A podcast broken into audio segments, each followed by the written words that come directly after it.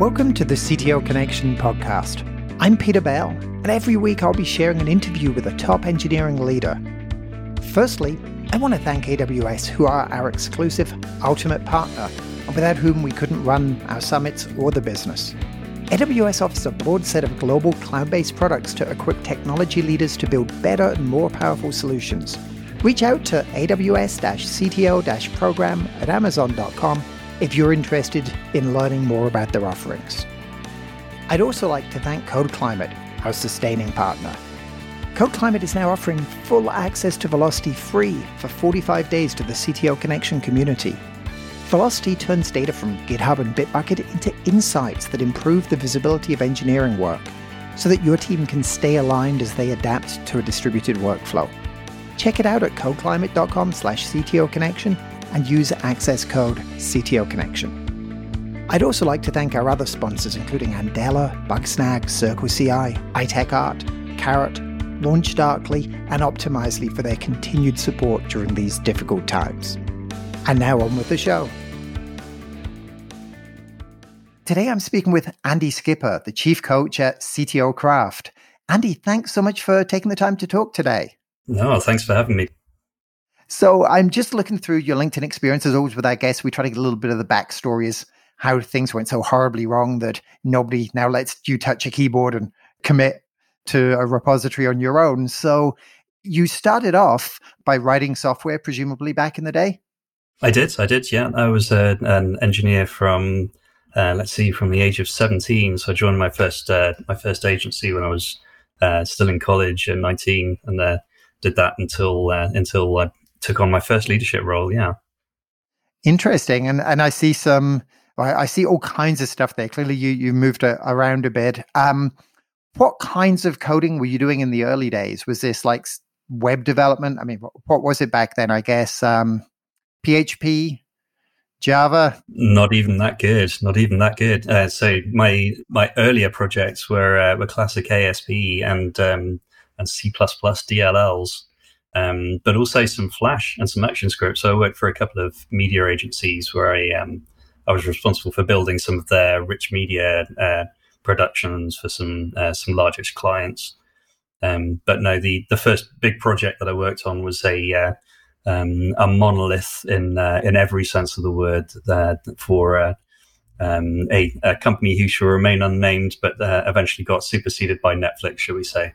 And for which there are now lots of empty buildings around the world. we'll leave it at that.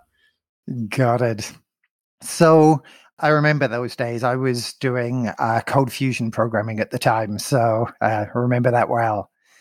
So, what was it other than the the joys of trying to programmatically interact with Flash? What was it that made you decide you wanted to run teams rather than write code? Um, I don't think it was a conscious decision, to be completely honest. I think I, I got to the point where I was the um, the most capable person within the engineering teams of answering questions and talking to uh, non-technical people. And um, you know, I was, I was a de facto sales engineer, in that I would always come along to the um, to the, the client meetings and uh, and answer questions. And um, because I was capable of translating, I guess it, it kind of put me in a position where I was able to get the most out of the engineers as well and so it, it kind of happened by default. Makes sense. And so, what what kind of size of team were you were you initially working with, and what kind of projects? Uh, let's see. So, I worked for a couple of very small teams, which were three or four engineers, um, and then I moved to London in my mid twenties, and uh, suddenly became part of a, I think we were a 30, 35 person team, and they were all um, uh, kind of media projects at that point. So we did a uh, a campaign for um, Gillette uh, over the um, uh, over the World Cup back in 2006. Trying to remember now, and um, uh, and that kind of thing. So it would be either big CMS type projects or um, or small uh, media driven kind of experience driven things for for that kind of business.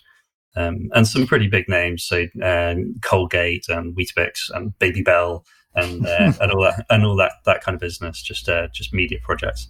Got it. And then I, I see that you had a, a, number of different kind of like freelance CTO gigs working with different companies. How did you find that life, just that experience of working with different businesses and helping them?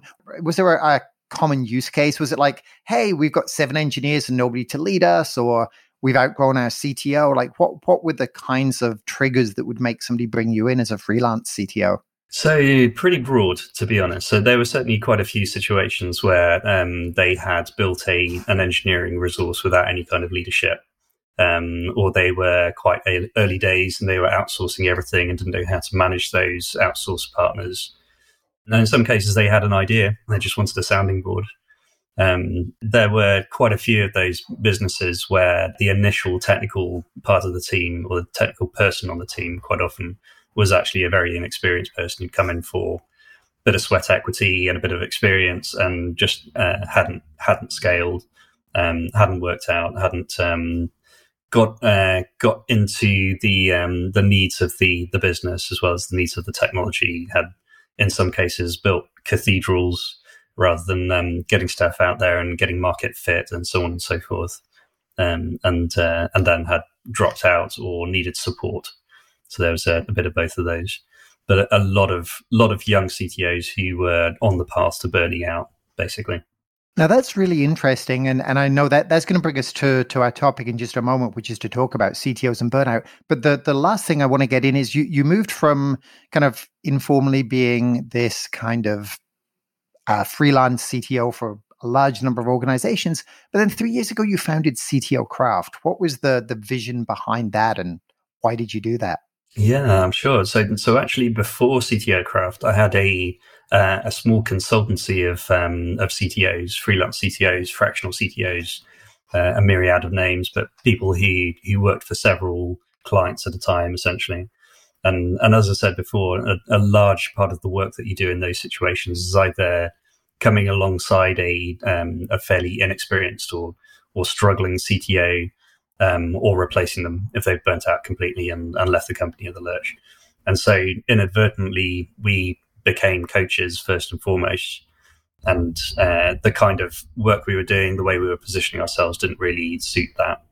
Um, I'd actually been doing coaching for a number of years before that. So I started coaching CTOs back in 2012 and was doing it either pro bono or um, or through these roles where people were struggling.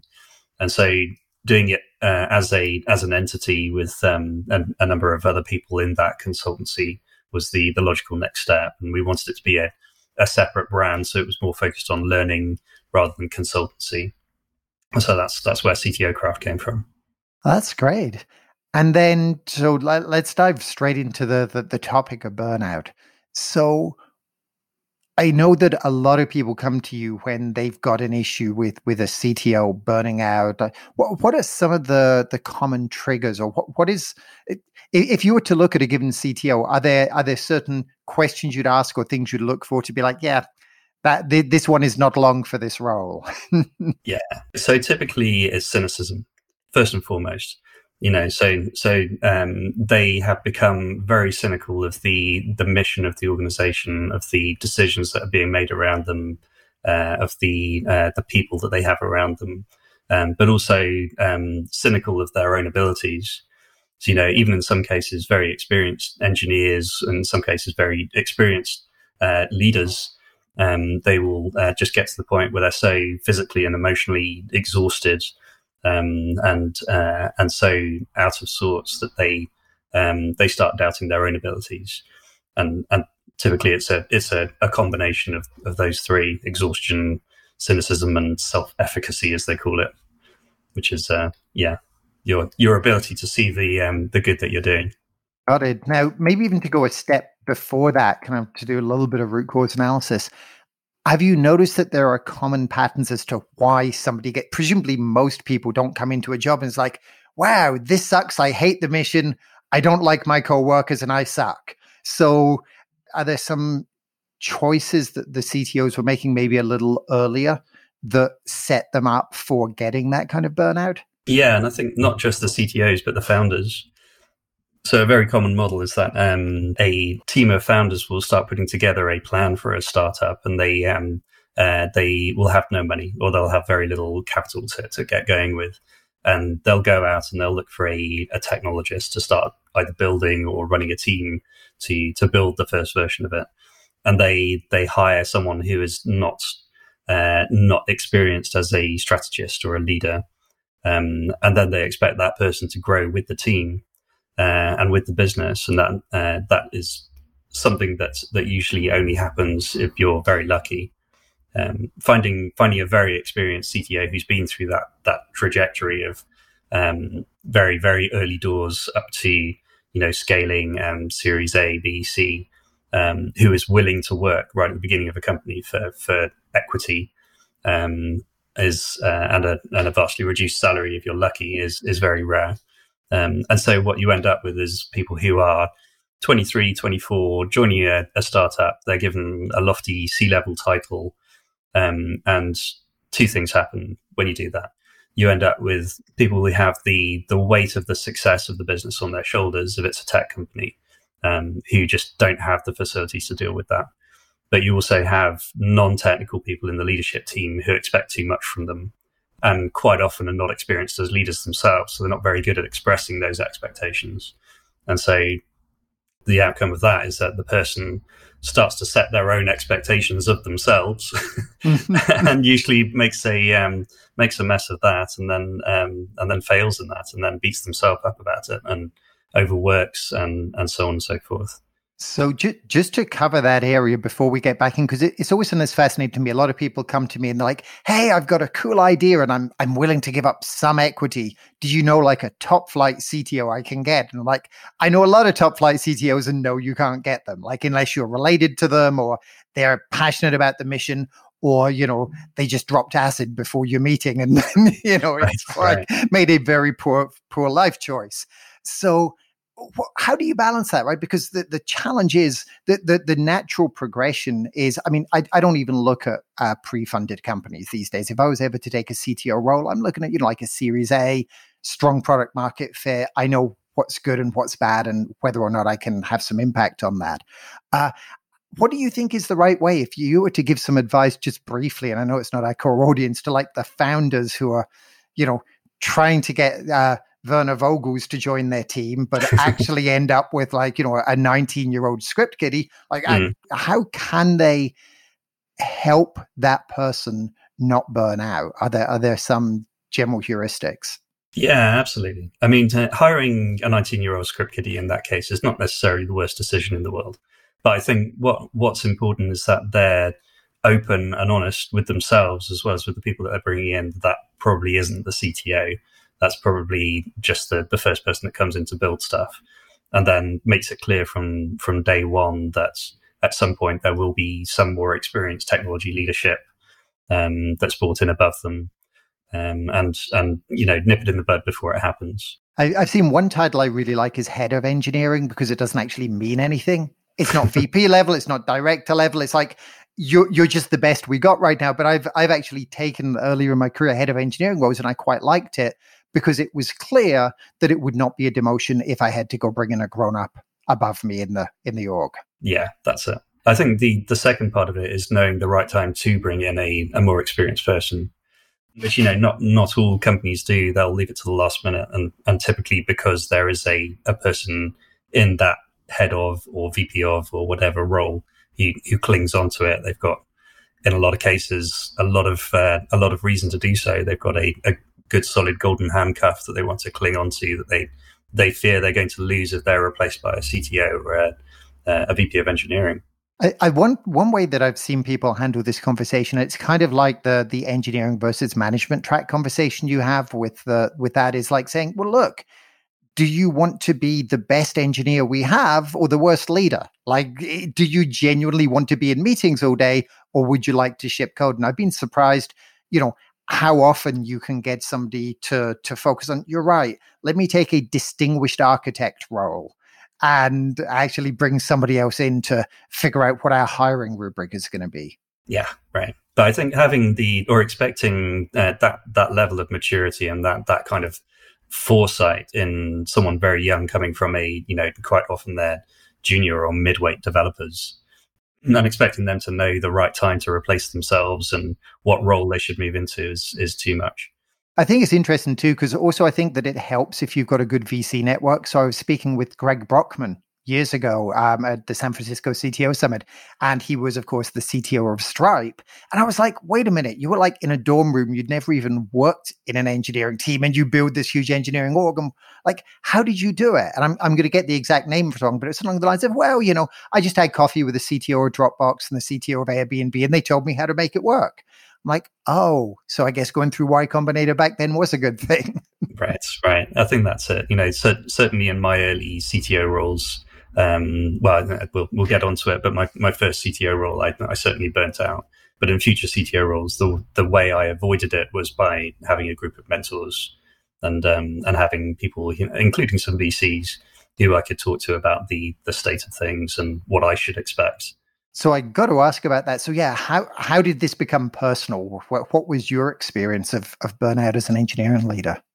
Yeah, sure. So, so I had led teams when before I got to my first CTO level role, but um, uh, when I started working for startups, I suddenly got catapulted into into the CTO level role, which you know at, at the time I just thought was king of the developers, basically. and you know, you know, I was I was very naive. I was 25, um, and basically uh, I just got everything wrong essentially to, to my credit, I think probably the other founders of the company did as well. Um, in that they uh, they didn't know how to to run a a technology company or really a company at all, to be honest. But um, essentially, I I made all the uh, the typical rookie mistakes. I didn't delegate anything. I hoarded all the best programming work. Um, I neglected the uh, the relationships with the other departments and with the founders. I um, I isolated myself commonly. Um, yeah, and I think it, it was a victim of its own success as well, in that it took quite a lot of investment quite early early days, and so suddenly there was this huge pressure from the the board as well and the investors, um, which I took on my shoulders. You know, it was a technology company. I was the the chief technologist. I should be capable of just making this work. I've got resources coming out of my ears, but yeah, basically it just didn't work out. And uh, essentially, I I had a series of uh, personal disasters during that time. I had a had a house fire. I um I chopped off one of my fingers, um, and this this was all just from physical exhaustion and worry and stress and um, and blaming myself for everything and so on and so forth. So. Um, I I ended up just burning out entirely, and I had to to walk away from the company and and the and the golden handcuffs. And uh, uh, yeah, and that that basically sparked me to to really look at burnout as a as a subject and at stress and anxiety. You know, not just in myself but in other people. So I'd seen it in people within my team. I'd seen it in family members. I'd you know seen it around, and it, it's it stayed as a, a core interest of mine since then. Really. And now, some exclusive offers from our partners. Amazon Web Services offers a broad set of global cloud based products to equip technology leaders to build better and more powerful solutions. Partnering with CTO Connection, AWS is now offering an exclusive program to our listeners. The program includes up to $100,000 of AWS credits, a free consulting session with uh, an AWS solution architect to review your environment, your strategies, and optimize your costs, and other resources to help you to get started on migrating to AWS. If you're interested in learning more, please reach out to AWS CTO program at Amazon.com. To lend a hand to those ramping up remote engineering processes, Code Climate is offering the CTO Connection community 45 days of full access to their engineering analytics application, no strings attached. Velocity turns SCM data into actionable insights so leaders can get visibility into the speed, capacity, and output of their newly distributed teams. Your 45 day package will include access to the full capabilities of the Velocity Professional package, a consultation with a product specialist who will map your key initiatives to data, and a training session for engineering managers and executives about how to interpret and apply this data in a way that engenders trust. Code Climate hopes that this will equip engineering leadership to take on a new set of challenges in the weeks ahead. To request access, head to codeclimate.com slash CTO connection and use the code CTO connection. So, what were some of the things that you have learnt about burnout and anxiety and stress? So, I've learned that burnout really comes from a mismatch of expectations and resources, or demands and resources. So, essentially, it's as simple as that. It's where you're either having too much expected of you as a human being, or you're expected too much of yourself um, compared to how much resource you have to to actually fulfill on that. Really, everything can be uh, reduced to that. Now, once you've got into a, you're starting to get into a burnout situation. As you said, there there are some like markers, the cynicism around the mission, maybe your own abilities, exhaustion, things like that. What should you do? Like, what's the the right thing to do? So, if somebody's listening to this, is like, wait a minute, that that sounds like my current job. What are some of the things they should be thinking about? Well, the first thing that I did um, when when it started happening for me, started happening for me, um, was that I started speaking to people about it. Um, I basically had gone through that entire role just assuming that I was alone in screwing everything up. And basically, that that was my demand on myself that I didn't have the resources to fulfill. Okay, um, and so by by talking to other people, by hearing other people's stories, by setting myself some space to to actually learn about what was happening and and the fact that it wasn't as unique as I thought it was. uh, I think that was the first big win for me. Um, and then the next step I took was helping other people. You know, I um, I started talking to other people who were dealing with it, and I, I became a mentor to them. Um, you know, this is in the years after I, I burnt out myself, um, and essentially helped them come back from it. And by doing so, I changed my own outlook on on stress and what's expected in a, a startup situation and, and what's really acceptable um, and started managing that. Um, I got a lot better at some some technical skills of leadership like delegation and um, and um, organizational design and planning and communication and that sort of thing um, and hiring. I think a lot of a lot of what happened in the the early days was that I just didn't have the right people around me or people that I could trust, and that was a, a function of how I'd hired them essentially. Well, and it's, it's a compounding challenge, right? Because when you're stressed and overwhelmed, you don't have the time to create a thoughtful rubric and to do substantial outreach, maybe do, you know, build an engineering brand, wait three months. Like uh, none of that's an option. It's like, wait, warm body, can code, doesn't annoy me too much. They're in. Exactly, exactly that. Yeah. And also, he's willing to work for an early stage startup with potentially a very low salary. So, yeah so yeah, essentially, and then I did I did a bunch of other you know stuff that people would have heard of, like meditation and uh, physical exercise and uh, just getting better sleep. Um, I experimented with polyphasic sleeping at, at one point, which is breaking your sleep patterns up through the day rather than having one one big chunk, which takes out a third of your day. Um, yeah, all with varying levels of success, but all, all uh, taught me more about what the body needs for for dealing with stress and, and burnout. Just to ask you, with the polyphasic, were you doing the like two nighttime sleeps? Were you adding a nap during the What was the the structure you you you experimented with, and did it work for you? I tried all kinds of different structures. eventually, it didn't work. I mean, to, eventually, I had to to give it up anyway because I had a, a child. Children children tend tend not to follow your patterns of sleep for some reason. I don't know why. I've noticed that they didn't put that in the manual. Um, but no, I, I think uh, the one that I stayed the the structure that I stayed on longest was, uh, I think, 30 minute sleeps um, four or five times a day. And that, that was enough, believe it or not. Wow. So, and the, the, the goal was to improve the, increase the number of hours in the day while still retaining the effectiveness and competence for the waking hours. Yeah, that's it. That's it. Exactly. Wow. You're, you're now making me think I should give it a try if I could really get down to two and a half hours sleep and still operate and be. Did Did you notice when you were at those low level sleeps? Did you were you able? Were you emotionally still on an even keel? Like, were you the same person as if you were getting eight to ten hours a night, or were you kind of like just just hanging on with your fingernails? Um, I, I think probably a mixture of both. But what what I what I would say is that the amount of sleep you get is is not really as important as the quality of sleep. And so even if you're getting five hours of high quality of sleep, it it, um, it trumps ten hours of um, of restless sleep and uh, sleep where you wake up headachy and exhausted. You know, um, so yeah. Are there specific things you can do if, let's say, that you you have the five hours? How do you make that good sleep?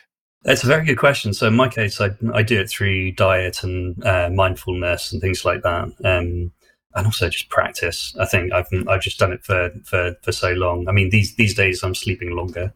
Uh, you know, this this is this is going back, but certainly when I was doing it, I Um, I exhausted myself before sleep, so I, I would exercise in the evenings. Um, I would eat well. I would uh, drink a lot of water, but uh, but also I did a lot of mindfulness and meditation, and um, and that that helped a lot. It really is funny how the, the, these. I mean, I'm sure like half of the, at least half of the listeners, like, well, duh, of course this stuff matters. But I always used to think when I was doing startups, especially, I don't have time for exercise. I don't have time for good food. I barely have time for sleep. Uh, but I really have noticed that by investing in those things, like, you know, even when I get crazy busy, like three and a half year old, middle of a pandemic, business, uh, an in person events business that I'm pivoting fairly quickly, it's like it turns out that if I don't run three times a week, I get less done, not more. Right, right, right.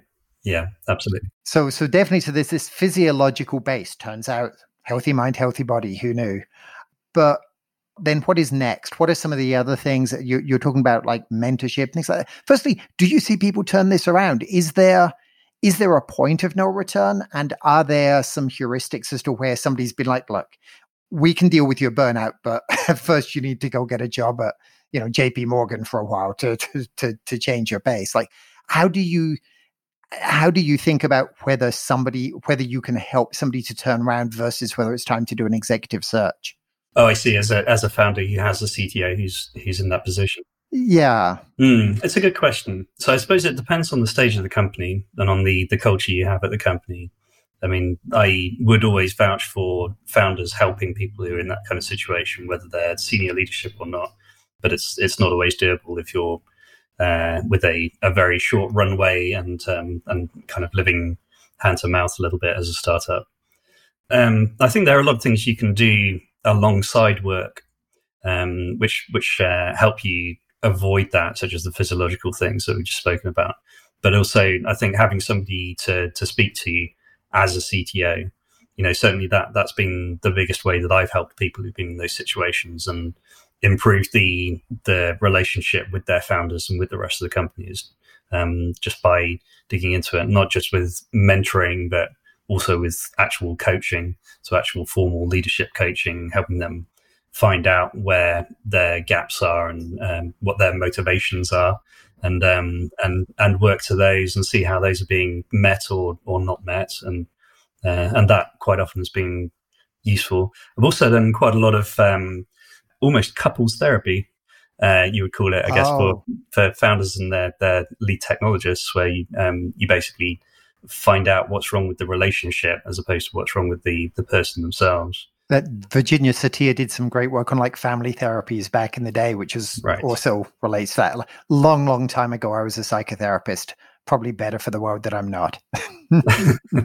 but that's really interesting because it really is you you build these family dynamics and the same is true especially in an early stage startup or within a leadership team often you can't fix one part of the puzzle without understanding how they all interrelate and, and helping all of them to change the the way that they engage with each other. Absolutely, absolutely. Do you find coming in as on a consulting basis that sometimes it's hard to do that? Like the C- is no, no, they're the one that's broken. Go fix them. I'm perfect. Like, do you do you get that pushback, and do you do you accept those gigs? Like, how does that work? Yeah, totally. And you know, in some cases, it's a, a case of coaching them out of a role you know, fundamentally. In some cases, the the fit just will never be there, or it has been there, and then there's too much scar tissue for them to uh, to continue. Um, sometimes it can be reworked, sometimes it can't. So, so that that's an interesting one. So then, maybe even to take it from the CTO's perspective, if I'm in a role that is, you know, this is clearly I'm hidden the cynicism, like this is not working for me right now. Are there some questions you or I can ask that will determine whether whether I should fix this or whether I should kind of cut my losses and, and figure out the next step. Yeah. And it's actually very much, much easier to do it in a, a more established company than it is in a startup. It's typically how I approach it with people is that they, they look at the, the mission and the vision of the company. Um, and they, they start looking at the, um, the, the motivators they have and how those um, relate to what the company's actually trying to do. Because what the, the company's trying to do essentially drives its culture as much as the the people within it. Um, and if there's a, a cultural divide there, it's just never going to work um, unless they're unless they're willing to take that on the chin. Do you find that um, that the one other part with that though is sometimes it's sometimes you don't like a mission you like just because you're you're literally burnt out on it. Do you are you ever like, hey, take three days off and then let's have this conversation? Uh, just just in terms of how do you get somebody enough space to actually be able to say, wait, do I just hate this or have I just grown to hate it because of the last nine months? Yeah, I think the the honest answer is it depends on the person you know some some people will be able to to take a break and uh, get some perspective and um, change their scenery and uh, and come back afresh and be able just to completely take a new look at the relationships they have with the, the, the other people in the company and be able to rationalize the the amount of effort they have to put into the company. And some people just will never be able to do that you know. And in those cases it is just better to find something else. Makes sense and then one, one thing also, just like to set expectations, and this is something I've always had a challenge with. One of the reasons that I'm now running, you know, Podunk Little Business is because when I look at CTO roles, I, I love startups. I love being involved with them, being around them, being engaged with them. And I know how to build uh, engineering culture within a startup where there is a sustainable pace for engineers. I've never managed to find a super sustainable pace as a CTO or as like a, a senior engineering leader. Like, what what is realistic? I mean, have you found people who are in venture backed, fast growth startups, CTOs who are working like 40 or 45 hours a week? I mean, what what is sustainable? Because I understand there's a point which is burnout, but I'm not sure that, you know, uh, four, four day weeks are the are the easiest thing to do. Like, how, how do you think about that? But I've certainly come across a few um, uh, CTOs of later stage startups, I guess you'd call them Series C, Series D, who are now working three or four days a week and, and successfully. What about like the, the seed Series A when you're still building all that in, in place? Like, do, do you think it's possible to work 40 hours a week with a pre seed, seed Series A company and, and, and still get it where it needs to go? Yeah, I think so. I think it's certainly possible. Um, I think it depends on the founders. It depends on the on the person. Um, you know, if they are the kind of person who only gets uh, productive when they're in the flow and when they're pouring themselves into something, um, then probably not. You know, they probably are going to want to be spending seventy hours a week working on it, especially if they're on equity only or they've been brought in as a co-founder. But you know, um, it depends on what's being built as well. You know, some startups have a, a very small suite of products that they actually have to get out there to, to, to prove market fit, and so having somebody who's developing, and I think it's important to make the differentiation there. You know, in the very early days, you're more likely to be a developer than a than a, a strategic senior leader. Um, doing that um, on a reduced time scale, I think is possible, but it all depends. Depends on the the product, the business, the, the investors, the uh, and most importantly the person themselves. And then to turn it around, is is burnout synonymous with overwork, or or maybe it's synonymous with overwork, but can the definition of overwork be varied? Is it okay to work 70, 80, 100 hour weeks just so as you're you're still feeling good about the the experience? And, and is that is it possible to make that sustainable for years, not just weeks or months? Um, I would say no. I don't. I don't think it's possible to make that sustainable. You know, I don't think. I don't think that's dependent on the person. I think that there always comes a point where um, it just doesn't make sense to you to pour that much of yourself into uh, into your work. Everybody's different, though. You know, it's very very personal. Um, everybody likes to approach a project differently. Everybody likes to be at different levels of different level of hands on. Um, yeah, it's very personal. But I I I argue that it's not sustainable forever. And then just as to, to wrap things up, if somebody has got burnout, uh, is feeling the, the symptoms of burnout, what are a couple of things that you, you think they, they could do immediately, both things on themselves and they, for themselves, then also potentially with getting support? So the first thing is to try and step out of the situation, even just for a, an afternoon, and take a, uh, a, a bird's eye view of what's actually going on in their role day to day um, and get some perspective. You know, um, talking to the founders of the company and letting them know that you're at that point is very important. Quite often, the people that I speak to who are burning out or have burnt out already actually haven't even spoken to their, their founders about this. So the founders see somebody failing rather than somebody burning out, which is which is a very sad situation to be in.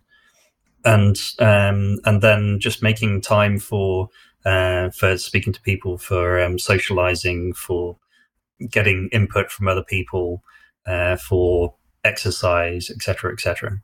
Um, and then learning some new skills, learning how to delegate properly, learning how to um, how to manage people so they can work to your expectations. So you can trust them to to do what needs to be done rather than having to micromanage. You know, micromanagement very commonly leads to to burnout. Yeah, number of things. Andy, thank you so much for taking the time. You're very welcome. You're very welcome. Thanks for having me. This episode was produced by the amazing team over at Dante 32, a podcast production agency focusing on content strategy, audio production, and distribution. Check them out at dante32.com. And if you'd like to receive new episodes as they're published, please subscribe in Apple Podcasts, Google Podcasts, Spotify, or wherever you get your podcasts. And if you enjoyed this episode, please consider leaving a review in Apple Podcasts. It really helps others to find the show. Thank you.